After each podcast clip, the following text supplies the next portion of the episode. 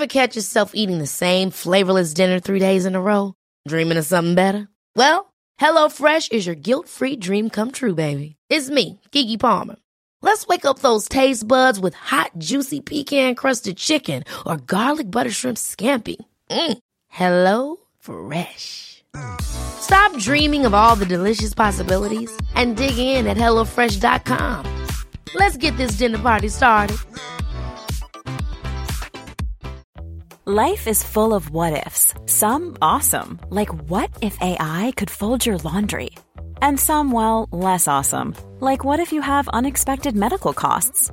United Healthcare can help get you covered with Health Protector Guard fixed indemnity insurance plans. They supplement your primary plan to help you manage out of pocket costs. No deductibles, no enrollment periods, and especially no more what ifs. Visit uh1.com to find the Health Protector Guard plan for you.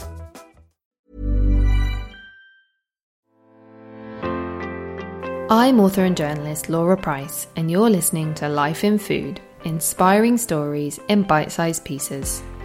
Each episode, I interview a different guest about how food has helped them through some of their biggest challenges. With a different theme each episode, we look at everything from food and love to food and friendship, food and fertility, and even food and cancer. This week's episode is Food and Disability with Chloe Timms, a novelist and podcaster who lives with a disability called spinal muscular atrophy. Despite being in a wheelchair, Chloe is one of the most productive and prolific writers I know and has managed to produce an episode of her independent podcast every single week so far this year, at the same time as releasing her debut novel, which, let me tell you, is no mean feat. Chloe is the author of The Seawomen, a feminist dystopian novel that I would describe as a cross between The Handmaid's Tale and The Mercies by Kiran Millwood Hargrave. In other words, phenomenal. Chloe is also the host of Confessions of a Debut Novelist, a brilliant weekly podcast where she interviews first time authors like myself about their writing process. You can head to her show wherever you get your podcasts and listen to her interviewing me about my debut novel, Single Bald Female. Chloe is here to talk to me today about food and disability, which is something I don't think those of us who are able bodied think about enough. It's an important topic because food is something so many of us take for granted, but Chloe's condition means the simple act of eating is not so simple at all. Chloe, thank you so much for joining me and welcome to Life in Food. Hi Laura, thanks so much. What a, what a lovely introduction. And as you already know, I'm such a big fan of your podcast and your book, and it's such an honour to be interviewed by you today. Ah, oh, thank you so much. Well, likewise, you know, I'm a big fan of your podcast as well and your book. So I'm going to start by talking to you about your disability and the relationship with food, and then we'll move on to your amazing book after that. So you were diagnosed with spinal mu- muscular atrophy when you were 18 months old. Can you tell us a bit about the condition and what it means for your daily life? Yeah, so I've got spinal muscular atrophy, and it's a genetic condition, and it's a regressive um, condition. So it gets worse as I get older. So basically, my muscles are very weak and they um, they they are um, continuously getting weaker, and so it affects everything really. So I can't walk. Um, I can't stand. I've never been able to do those things. So when I was a, a toddler, I would crawl. I would get up to kind of kneeling, and I my my parents always said I'd put one foot on the floor and then put it back down again, as if I knew what I was supposed to do, but I just couldn't quite do it. Um, so I was a lot kind of more active when I was younger. So I used to be able to, if I was kind of sat on the floor, I used to be able to roll over and, and do various kind of physio exercises. But as I've got older, things are getting kind of harder. Yeah, so I've still got movement in my arms, um, not so much in my legs. So I use an electric wheelchair all the time. I have carers come in to help me get dressed and washed and kind of do basic daily care, I suppose. Um, but I'm still I'm very independent, and I, uh, I I try to I guess live my life fully as possible. And um, but my my condition is one that I know is going to affect me more as I get older. So that's something that when we, we're going to talk later about kind of eating and, and drinking and, and all those activities. And I, I try to, I'm someone that eats everything and, and tries everything. And I think it's a conscious part of me as well that knows as I get older, eating and, and basic things like swallowing are going to become much harder for me. And have you always been in a wheelchair? Yeah, so I so I, I was diagnosed 18 months, like you mentioned, and so from then on, I had to use a wheelchair. So I pretty much was driving a wheelchair from the age of about two and a half, which is quite a terrifying prospect to let a toddler in charge of a, a piece of machinery. But my parents used to take me to the local supermarket to practice driving because I don't think they wanted me to wreck their house. So, um, so yeah, I was driving a wheelchair from the age of two and a half, and um, I'd like to think I'm pretty good at it now.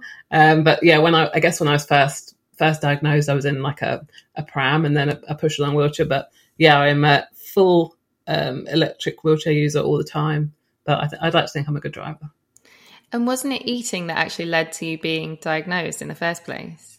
Yeah, it was. So we're talking back in, I guess it was 1990, and there was no such thing as genetic testing then. In fact, I wasn't. It wasn't genetically confirmed that I had my condition until I was 21, even though everyone knew I had it. So my parents took me to a clinic where they did lots of tests on me and made me hold things and do puzzles and things like that. And then they asked me to eat uh, a packed lunch that my mum had brought with me.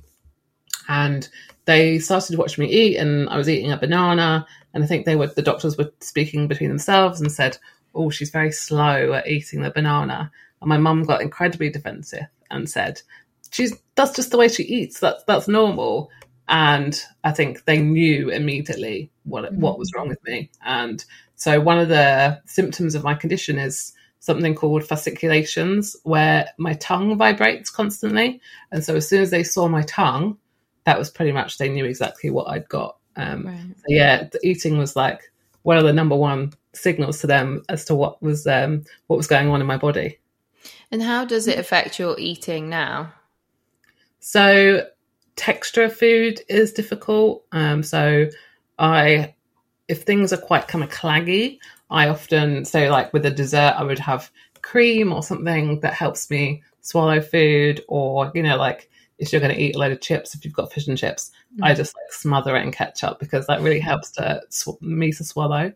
But I have to make decisions about what I choose to eat. So, for example, meat can be quite difficult. I can't really eat steak if I'm out in a restaurant.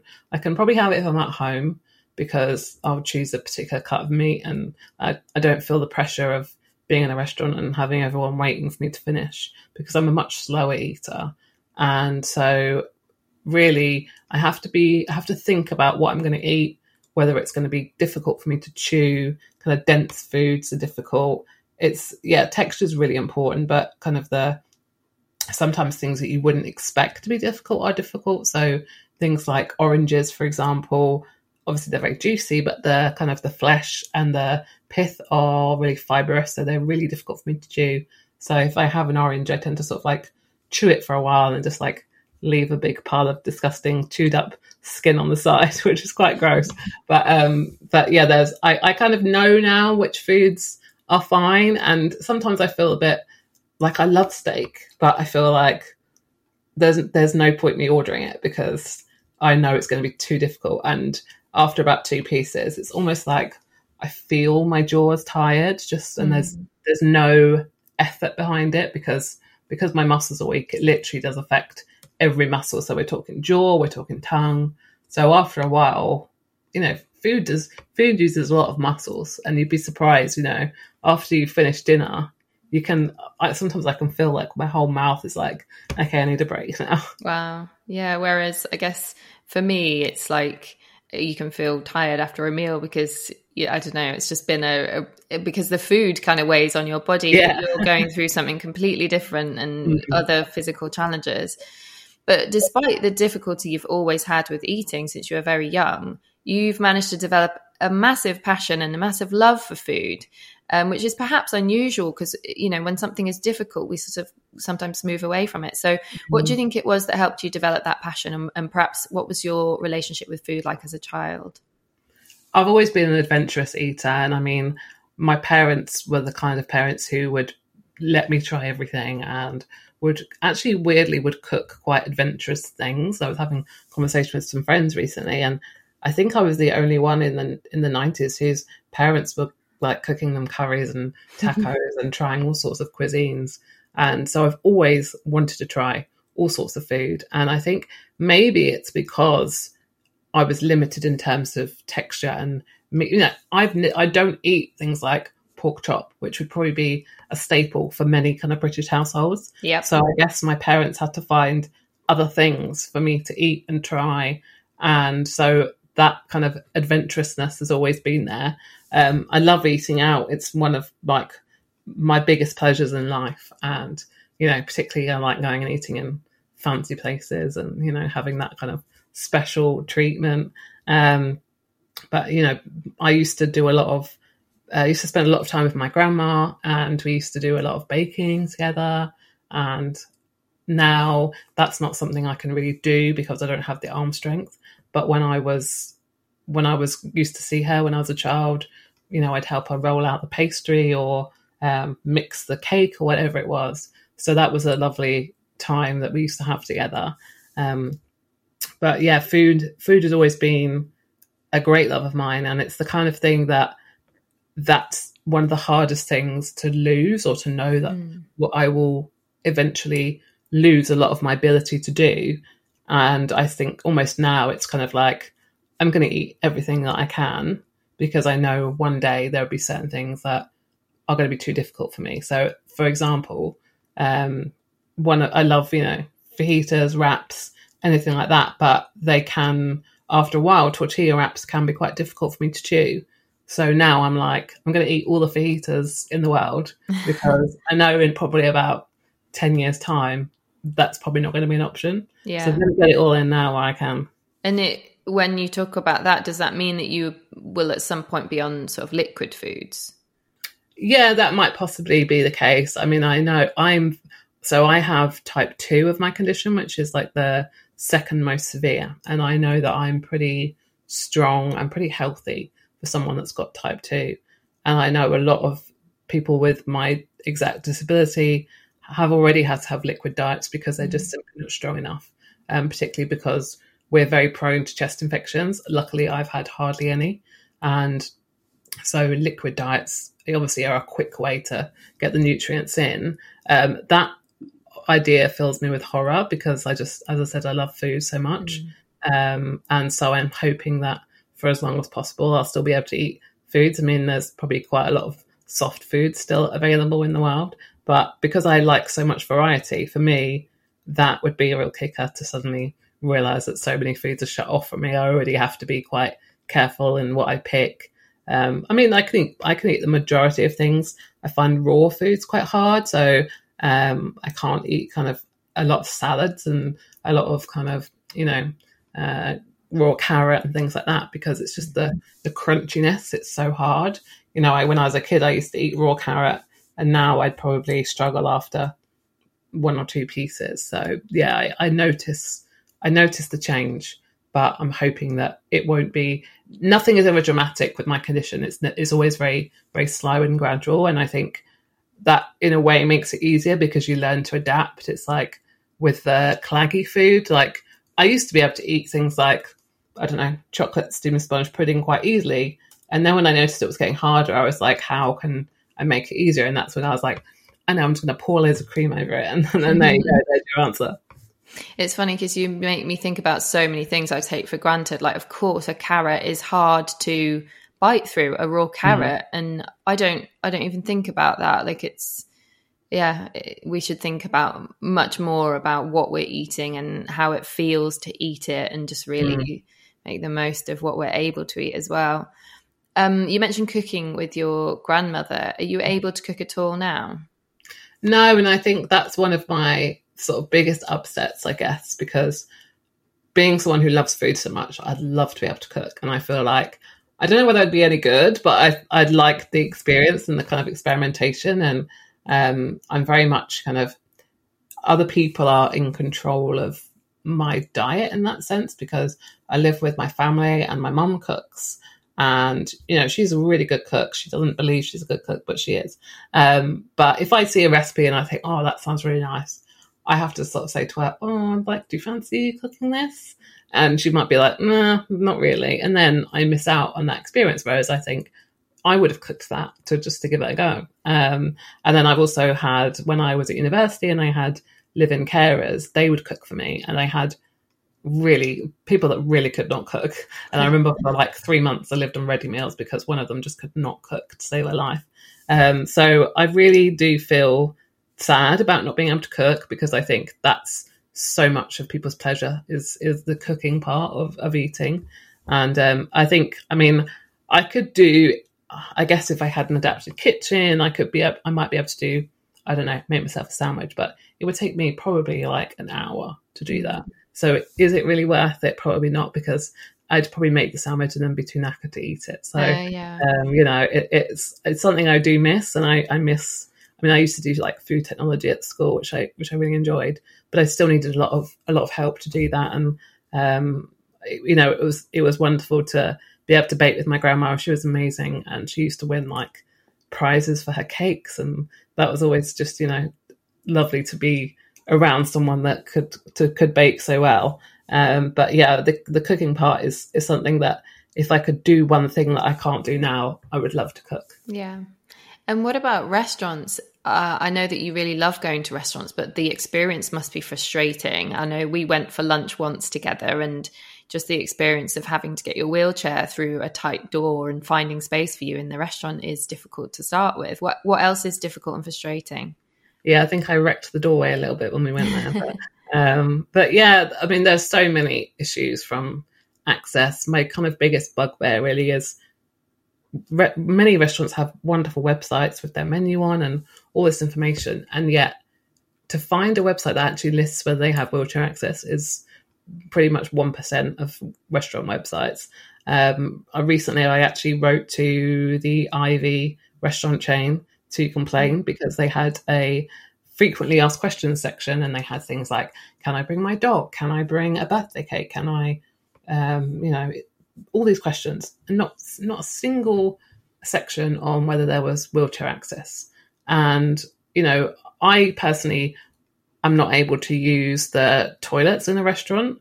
So that that doesn't bother me whether they list that, but I just think at least say whether you've got access. Like at least say whether you've got a ramp. I went to a restaurant recently and on their website it said we have a small step at the front door, but it didn't say whether they have a ramp. And so I had then had to go out of my way to ask them and then make sure that they had the ramp available. I've been I've turned up to restaurants before and who have told me they've got a ramp and then they produce like a plank of wood and mm. I, I look at them like, this is what you call a ramp? Or I've had restaurants where they've gone, oh, it's fine, we'll get the waiters to carry you in. And it's just, A, it's like really undignified and embarrassing, but also so dangerous as well. And my chair weighs like like 190 kilograms. So, you know, it's it's a heavy thing. Um, yeah, I, I mean, the restaurant experience is wonderful and that's such an, a pleasure for me. But I hate it's such a frustration for me to be forever having to do the research of whether there's access. I mean, it takes one sentence on a website, and so few restaurants do it. And the simple fact that they don't include it makes you feel like you're not welcome. And I find it even worse when there's places that don't have access, and there's really no excuse for it because even if you've got a, a ramp, uh, a step, ramps are available on eBay for like 20 quid. So there's no excuse why you shouldn't have one. And so I, I find it really frustrating, particularly when there's somewhere I want to go and then they don't have a ramp. And then I've had one restaurant say to me, Oh, well, you can bring your own. And I'm thinking, why should I have to bring my own mm. ramp to access your restaurant? So that's my um my biggest bugbear. But I, I've mentioned to you already previously that one thing I've started doing actually is taking my own knife and fork to certain restaurants and sometimes straws because since the plastic straw ban, a lot of places have struggled to kind of replace them with, with paper straws. And some restaurants I find have ridiculously heavy knives and forks. And I can feed myself, although sometimes I do find that really tiring. And if the knives and forks are heavy, there's a particular Thai chain restaurant, their knives and forks are like lead. And so I always take my own knife and fork now because I know that if I use theirs, I will really struggle to feed myself. So yeah. taking some very lightweight plastic, um, ha- plastic handled cutlery is the way forward. And did you get a reply from the Ivy? I did. They have said that they are going to change it. I haven't actually checked whether they have, but I really hope they do. And but again, it's that frustration, frustrating thing that I've had to do the work there. and Yeah. you think why wasn't that even in their mind? To me, if you're if you're putting um, if you're putting a, a query about someone bringing a birthday cake, that how is that more important than me accessing the restaurant? That's what makes me so angry. Yeah, I mean, and such a big chain like the Ivy really should be leading the way with that mm. sort of thing. There's never been a faster or easier way to start your weight loss journey than with PlushCare.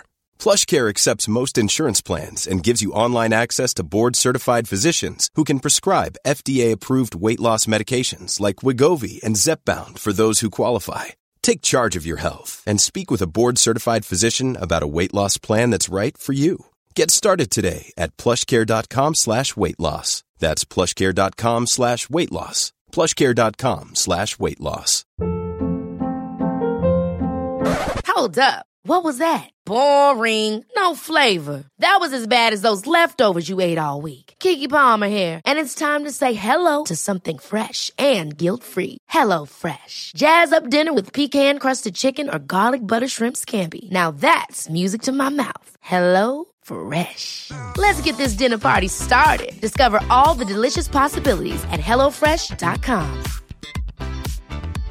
How would you like to look five years younger? In a clinical study, people that had volume added with Juvederm Voluma XC in the cheeks perceived themselves as looking five years younger at six months after treatment. Look younger, feel like you. Add volume for lift and contour in the cheeks with Juvederm Voluma XC. Reverse signs of aging by adding volume to smooth laugh lines with Juvederm Vollure XC. For important safety information and to find a licensed specialist, visit juvederm.com. That's J U V E D E R M.com. Not for people with severe allergic reactions, allergies to lidocaine, or the proteins used in Juvederm. Common side effects include injection site redness, swelling, pain, tenderness, firmness, lumps, bumps, bruising, discoloration, or itching. There's a risk of unintentional injection into a blood vessel, which can cause vision abnormalities, blindness, stroke, temporary scabs, or scarring. Talk to a licensed specialist to find out if it's right for you.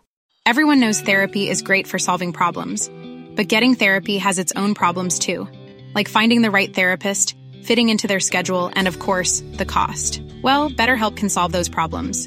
It's totally online and built around your schedule. It's surprisingly affordable too. Connect with a credentialed therapist by phone, video, or online chat, all from the comfort of your home. Visit betterhelp.com to learn more and save 10% on your first month. That's BetterHelp H E L P. Would you like to give a shout out to any of the restaurants that are doing it right? I would say that um, loads of restaurants are brilliant, and there's a local restaurant to me called Jojo's, which is in Tankerton. And if you're local to Kent or you've been to Kent, you've probably been there because it's one of the best restaurants in the area. They are brilliant. They even when I show up and they'll they have different kind of they've got tables and chairs that are a bit mismatched. And they will say to me, Is this table okay? Like, is it too high? Is it the right height? Because sometimes tables have really like they're really thick and then it's hard to get my chair under. And they're great. I mean, the biggest thing I think for a lot of disabled people and for me is that toilets are usually inaccessible, even if they're so called disabled toilets. They're often not accessible. And I'm yet to find a restaurant that has a, a disabled toilet that's suitable for me. Um, there's a scheme called Changing Places, which are toilets that are fully accessible, that have a bed, a hoist, and they have certain things which make them accessible for the majority of physically disabled people. But I mean, I think a restaurant's going to have to be pretty big to have that in there. I'm sure there are. I know supermarkets have them, um, and there's a, a Wetherspoons near me that does, but I don't know yet of any restaurants that have them in their premises. Um, that is that isn't a deal breaker for me, but I mean, I'd say most restaurants are pretty good. Um, it, it really depends on the building, um, and I know obviously there's issues with listed buildings and stuff. And there's a there's a restaurant in London that I really want to go to, but I can't because they're in a listed building and they've got absolutely no way of adapting it. And so when you get a situation like that, you just have to kind of push it out of your mind and think, okay, well, I'm never going to get to go there, and that that's that's the misfortune of of my situation, I guess. Yeah. Um, well, we'll move on to your amazing, wonderful book, The Seawomen, um, which I absolutely loved. It's not the kind of book that I normally pick up to read, but um, I read it before it was published. I was very lucky to do that, and I just absolutely was completely blown away by it. Um, so, can you tell us what it's about? Yeah, so I think you nicely summarized it when you said it was like The Handmaid's Tale meets The Mercies. I've also heard The Handmaid's Tale meets The Shape of Water because it's a dystopian novel with a kind of fantastical edge to it. And it's about a young girl called Esther who we see grow up on this island, and it's a very secluded island, and they are ruled by a religious cult. And she Esther lives with her grandmother, who is also a member of this cult, and Esther is very much an outsider, doesn't feel like she fits in, and she has a kind of longing for the sea, which is seen as a forbidden thing on this island. And we see her test the boundaries a little bit until one day she meets someone and her idea of life and the world is changed forever. Wow, that's yeah, it's it's just such an incredible book, and it's still the setting to me is still completely vivid. I can still picture it, and it's wild and just wet and just this crazy like place. I can't, I really can't describe it as articulately as you. Um, now, it's obviously not about food, but food does feature in the book. Can you tell me what the food landscape is like in the in the place that you've depicted in the Seawomen? Yeah, so the novel is set in the future, but I was very reluctant to kind of give it a specific date, and a lot of the influences are historical. So I tried to think about um, this place that's very cut off, what they might grow, what they might live on, what they might eat. And so I used kind of references from historical food um, recipe books. So things from like the Orkney Islands and Shetland and what they might eat and what they might grow. And so food plays a big part in the yearly festival that the islanders have where they celebrate the land and their victory over the sea and the creatures within it, that are known as the sea women. So they eat kind of um, honey cake and things that I made up like honey cake, and they drink things like carrot liquor. So I read a lot about alcohol that's made from things that we wouldn't necessarily expect it to be made from, um, and bannocks, which are obviously a, a cake type food, which is uh, from um, Scotland and islands up there. And then foods also plays a big part in Esther's coming of age because she spends more time with a man on the island who is like a, a almost a grandfather or a fatherly figure to her called Barrett. And meal times with him are very different because she's used to living with her grandmother who fasts and prays all the time and is almost treats food as a little bit like punishment in that way. But with Barrett, she has these lovely dinner times where he cooks for her and he doesn't limit what she can have and they just have a, a nice meal together. And obviously fish is a, a, big part of the island because that's what they do all day. So um, but meal times with him are a, a turning point for her. We spoke um, together at the margate literary festival in the summer and you talked about you actually really really moved me when you mentioned something about creating characters that were sort of trapped in their own bodies and it kind of reflected the the way you are uh, trapped in, in a slightly different way. Do you think through right and you obviously you've just talked about creating this world with these made up foods and cooking and all sorts of things. Have you found that literature that writing is a way to escape and kind of give yourself a freedom that you don't have in real life? Oh god yeah absolutely. I mean writing is freedom and i think there are no limits in what you can write, and it's such a wonderful way to explore things that you'll never do and characters you'll never be, and that's that's the enjoyment of it. And I mean, I find I don't know whether you feel like this, but the the the most enjoyable part of writing is when you're writing something that's removed from you, whether it's a character. I, I, I mean, personally, I find writing the kind of villainous characters the most fun because it's really getting into a different mindset, a different frame of mind, and um, Esther is very much an outsider, and I felt like probably a lot of me goes into her and her kind of her longing to be in the water and her longing to swim, something which is forbidden on the island. It probably relates back in a kind of subconscious way to my own life because I felt like when I was younger I could swim and I was able to with support go in the water and that's something I can't do anymore and I, you know, I, I won a, a, a cup, a, a medal when I was younger for my swimming. And, and now that's a part of my life that I'll never do again. And I don't necessarily feel like I miss it because, again, it's a gradual thing that I slowly kind of cut out of my life. But I think naturally, when you write, your elements of your personality and your your longing and your obsessions feed into your writing. So I think it's natural that that element of writing for freedom comes into it. Yeah, writing fiction is such an amazing way to do or create a character who is able to do and have all the things in life that you can't have. It's it's really really cool for that. And just a practical question: How do you do you write? Do you type, or uh, and is that tiring for you? Yeah, I do type. Um, I'm starting to think that that's again going to be something I need to look at and maybe try dictation software. I don't really like dictation, and I feel like I'm not as good at speaking what I want to write as I would be typing it. I do find that I'm much it's much much less tiring for me to type on my phone. So I did quite a lot of writing on my phone, and I think moving forward, I'm going to do more um, writing of my my novels on my phone, just because it's just less movement. Really, that's mm. all it is. Um, there again, it's it things affect my typing and my tiredness and my energy, like the weather. So when it's really cold, my hands don't move as well, um, and I sometimes wear splints on my fingers to support my my knuckles so that I'm not tiring my fingers out.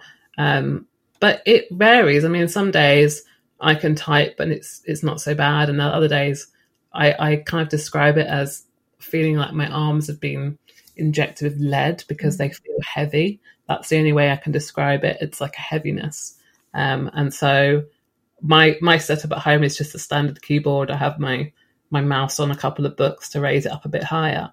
But my at the moment my writing my writing method is pretty pretty normal and pretty standard. But I know that eventually it's going to have to change. But as with the eating, I'm, I'm very stubborn and I kind of cling on to what I know and what I like, and to, for as long as possible. Yeah. And speaking of which, are you writing a second novel? I am. It's kind of early days, so I've only written about twenty thousand words, and uh, I'm really excited by it. I can't give too much away, but I will say that it's kind of a bit witchy. There's a commune involved, and um, lots of secrets and connections between characters and and uh, there's actually two historical strands at the moment, which is new territory for me. Um, but I'm really excited by it, and I've also I, I'm always I confess that I'm a writer that doesn't have hundreds of ideas, but I've actually had an idea for a very different third book, which I'm kind of trying to quieten in the background mm-hmm. at the moment so that I can concentrate on my second book. Oh, exciting. um, and just a final question before we go on to the quick questions. Um, you're a campaigner for disability rights. Uh, is there anything that you would like the able bodied among us to know that would help uh, people with physical disabilities or that would make us more aware and be able to be more inclusive? Um, first of all, I'd say, where do I start? There's so many. I mean, my the, the main things I campaign on at the moment are travel. So travel is a pain. Um, train travel is is my main area because that's what I do the most. And plane air travel is horrendous, and it's something I don't really do very often because of the difficulty. Um, if we could stay in our wheelchairs on a plane, that would make our lives so much easier because the amount of wheelchairs that get absolutely wrecked is horrendous. And also the process of being carried by two men you've never met before onto a plane is just awful. And the amount of injuries and bruising I've had from that is just does it makes you question whether traveling is even worth it. Um, and the other main topic of uh, that I campaign on is social care, and that is something that is so fundamental to my life, and it makes a huge amount of difference on my day to day. And there's a huge crisis in social care at the moment. It's severely underfunded. There's about 110,000 staff shortages across the UK. And the, the, the hardest thing for me is that um, people, maybe people don't know this, but actually, um, care is not free. Care is not like the NHS. So, for example, I need someone to get me out of bed, to help me wash, to help me dress, to prepare food for me, put me to bed, all of that. And I have to pay towards that. And granted, it's not a lot because I do receive benefits that contribute towards the care costs, and social services also pay for it. But I'm paying at the moment basically about a Netflix subscription per week to use the toilet in my own house. Wow. And it's my own toilet. And the problem I have is that as a disabled person, you're not allowed to keep savings of more than about £14,000 because as soon as you have savings, that money is then seen as, oh, we can use this money for your care. Yeah. So there's no real way that any disabled person can make a future for themselves and make a secure life for themselves because as soon as that money hits a savings account, that money is then taken to pay for basic things that we cannot live without. And I mean, I think that's just so unfair. And I can understand why maybe if you're a multimillionaire that you would have to pay for your own care. But when you're someone with 20 grand that's maybe thinking about buying a flat or moving out or just doing something with their life to make it more meaningful or to have a great holiday or something, that money is then seen as, oh, well, now you can afford to pay for someone to give you a shower. And I think that's such a a sorry state of affairs, and I think that's appalling. That you know, I think life can be incredibly hard as a disabled person, and then to be told that, I mean, and the way they phrase it is that, oh, we don't take any of your earnings. But then my point is, if you're not spending every penny you earn, that will then be savings. So they technically do take from your earnings, and I find that hard a hard thing to to bear really because it it makes it difficult then to be an ambitious person and to strive for more because you know you're not going to keep that you're not going to be allowed to keep that money Totally, yeah. And it's, you know, you as a novelist, you've achieved this dream that so many of us are desperate to achieve. And I know that novel writing is is not a well paid um, profession unless you're J.K. Rowling. But you know, I can I can totally see how that would, you know, curtail your kind of ambition and, and make it mm. so much harder. If people want to find out more, where can they um, where can they follow you? I know you're big on Twitter. Yeah. Oh, I love I love a bit of Twitter. So um, I'm on Instagram, Facebook, Twitter. Um, at Chloe Timms. It might be, I think it's Chloe Timms on Facebook as well. Um, I also, obviously, as you mentioned, I have my podcast, Confessions of a Debut Novelist. I also got my own website, which is chloetimms.co.uk. On there, you can also find out more about uh, campaigning I've done. And, um, but yeah, give me a follow on Twitter because I'm always raising issues that surround disability, also talking about writing and books and and food. So yeah, you get the whole lot. Yeah, you you really opened my eyes up to a lot of things. So hopefully. Um, people will follow you there as well. I'll put those links in the show notes as well. So, we will finish off by asking you the questions that I ask everyone on this podcast. Your relationship to food, I think I know this one fuel or pleasure? Hundred percent pleasure. I, I, you know, I don't know whether you saw it. I think it was a couple of years ago now, probably about maybe about a decade ago. Someone had invented this liquid which was supposed to give you every nutrient you could ever need, and you would never need to eat a full meal. And I remember speaking to one of my flatmates at the time, and he was like, "What a great idea! I'd love that."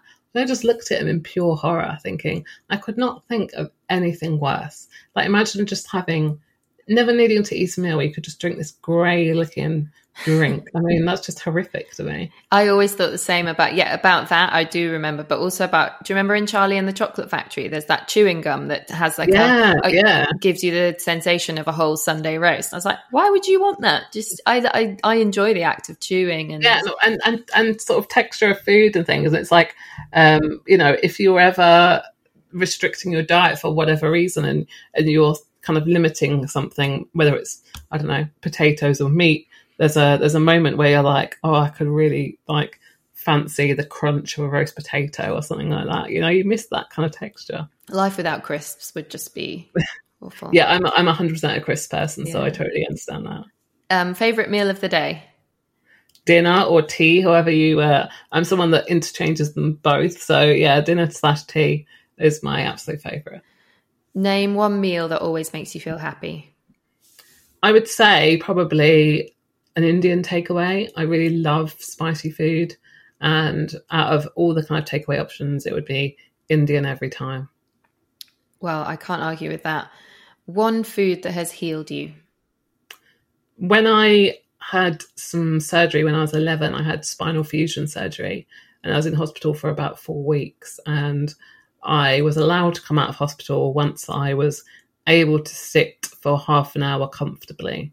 And so the day that they gave me the okay to go home, I rang my grandma, same grandma that I used to bake with.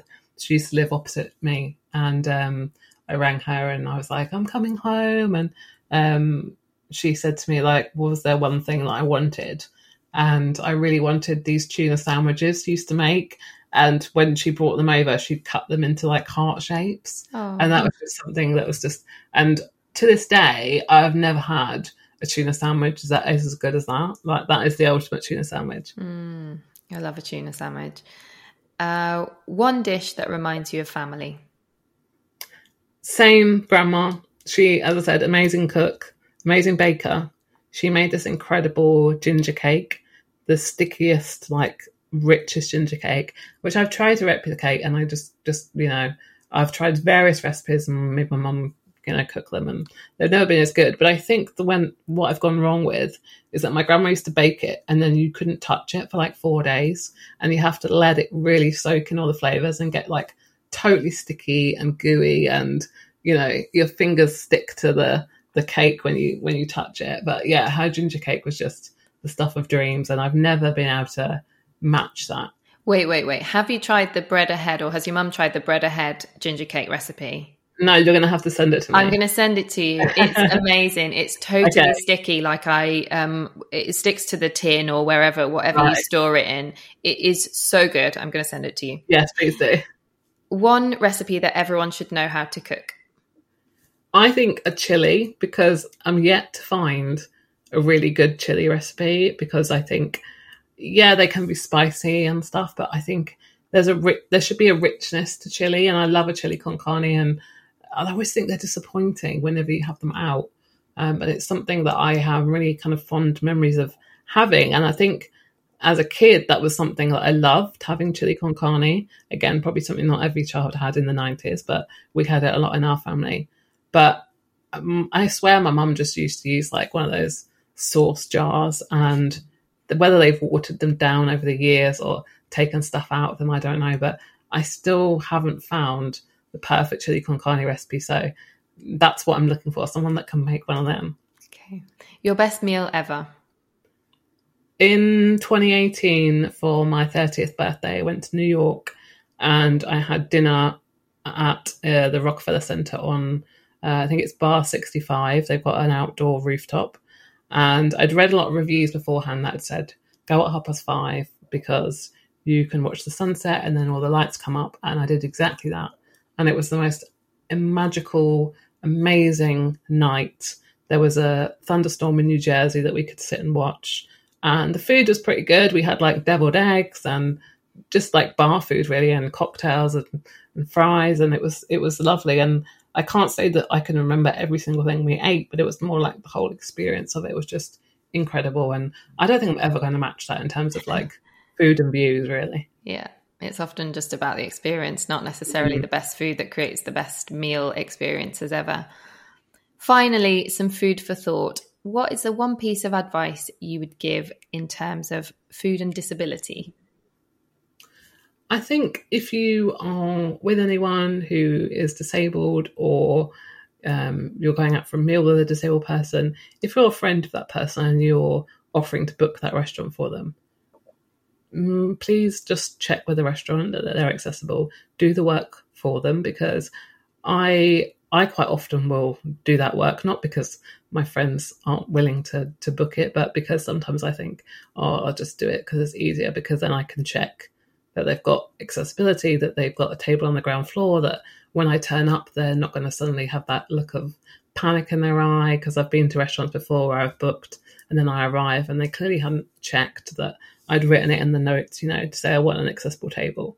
And suddenly they're having to ask people to move or, um, you know, shuffle me into the back of the room because there's no accessible area. Um, so I think, yeah, if you're you are a friend of a disabled person and or you you know someone and you're going out for a meal with them, do the legwork for them because often that's our job and it's quite nice to have someone else do it for you and just and and say to them, I've booked a table, I've asked them if they're accessible, I've I've asked for an accessible table, whatever it is. And that is just the the most kindest act of friendship you can do, I think.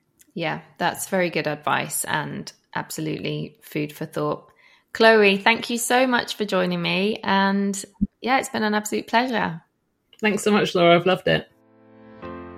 Chloe's book, The Seawomen, is out now, and you'll find a link to her podcast, Confessions of a Debut Novelist, in the show notes. If you enjoyed this podcast, you can follow me on Instagram at Laura Price Writes, and you might also enjoy my newsletter, which I've linked to in the show notes. My debut novel, Single Bold Female, is available online and in bookshops. I would also be so delighted if you could rate or review this podcast to help other people find it on Apple Podcasts, Spotify, or wherever you happen to be listening. Thank you so much and see you next time.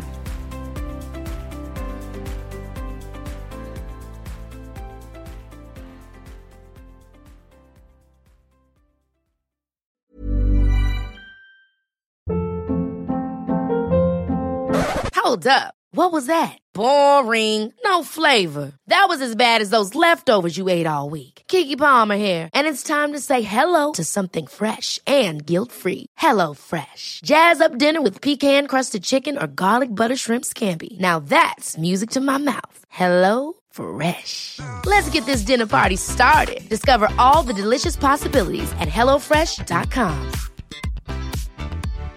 If you're looking for plump lips that last, you need to know about Juvederm lip fillers. With Juvederm Volbella XC and Juvederm Ultra XC, your lip look, whether it's subtle or bold, can last up to one full year with optimal treatment and no additional maintenance. Find a licensed specialist and see if it's right for you at juvederm.com today. That's J U V E D E R M.com. Add fullness to lips in adults over 21 with Juvederm Volbella XC or Juvederm Ultra XC. Do not use if you have severe allergies or a history of severe allergic reactions, or if you're allergic to lidocaine or the proteins used in Juvederm. Tell your doctor if you have a history of scarring or taking medicines that decrease the body's immune response or that can prolong bleeding. Common side effects include injection site redness, swelling, pain, tenderness, firmness, lumps, bumps, bruising, discoloration, or itching. As with all fillers, there's a rare risk of unintentional injection into a blood vessel, which can cause vision abnormalities, blindness, stroke, temporary scabs, or scarring.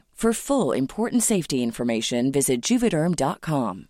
Hey, folks, I'm Marc Maron from the WTF Podcast, and this episode is brought to you by Kleenex Ultra Soft Tissues, your ally to help tackle your allergy symptoms this season. I love the change of seasons, but nobody loves pollen and all those other things floating in the air that make you sneeze during this nice weather. Kleenex Ultra Soft Tissues are hypoallergenic and allergist approved, so fight back against watery eyes and runny noses without worrying about irritating your skin. For this allergy season, grab Kleenex and face allergies head on.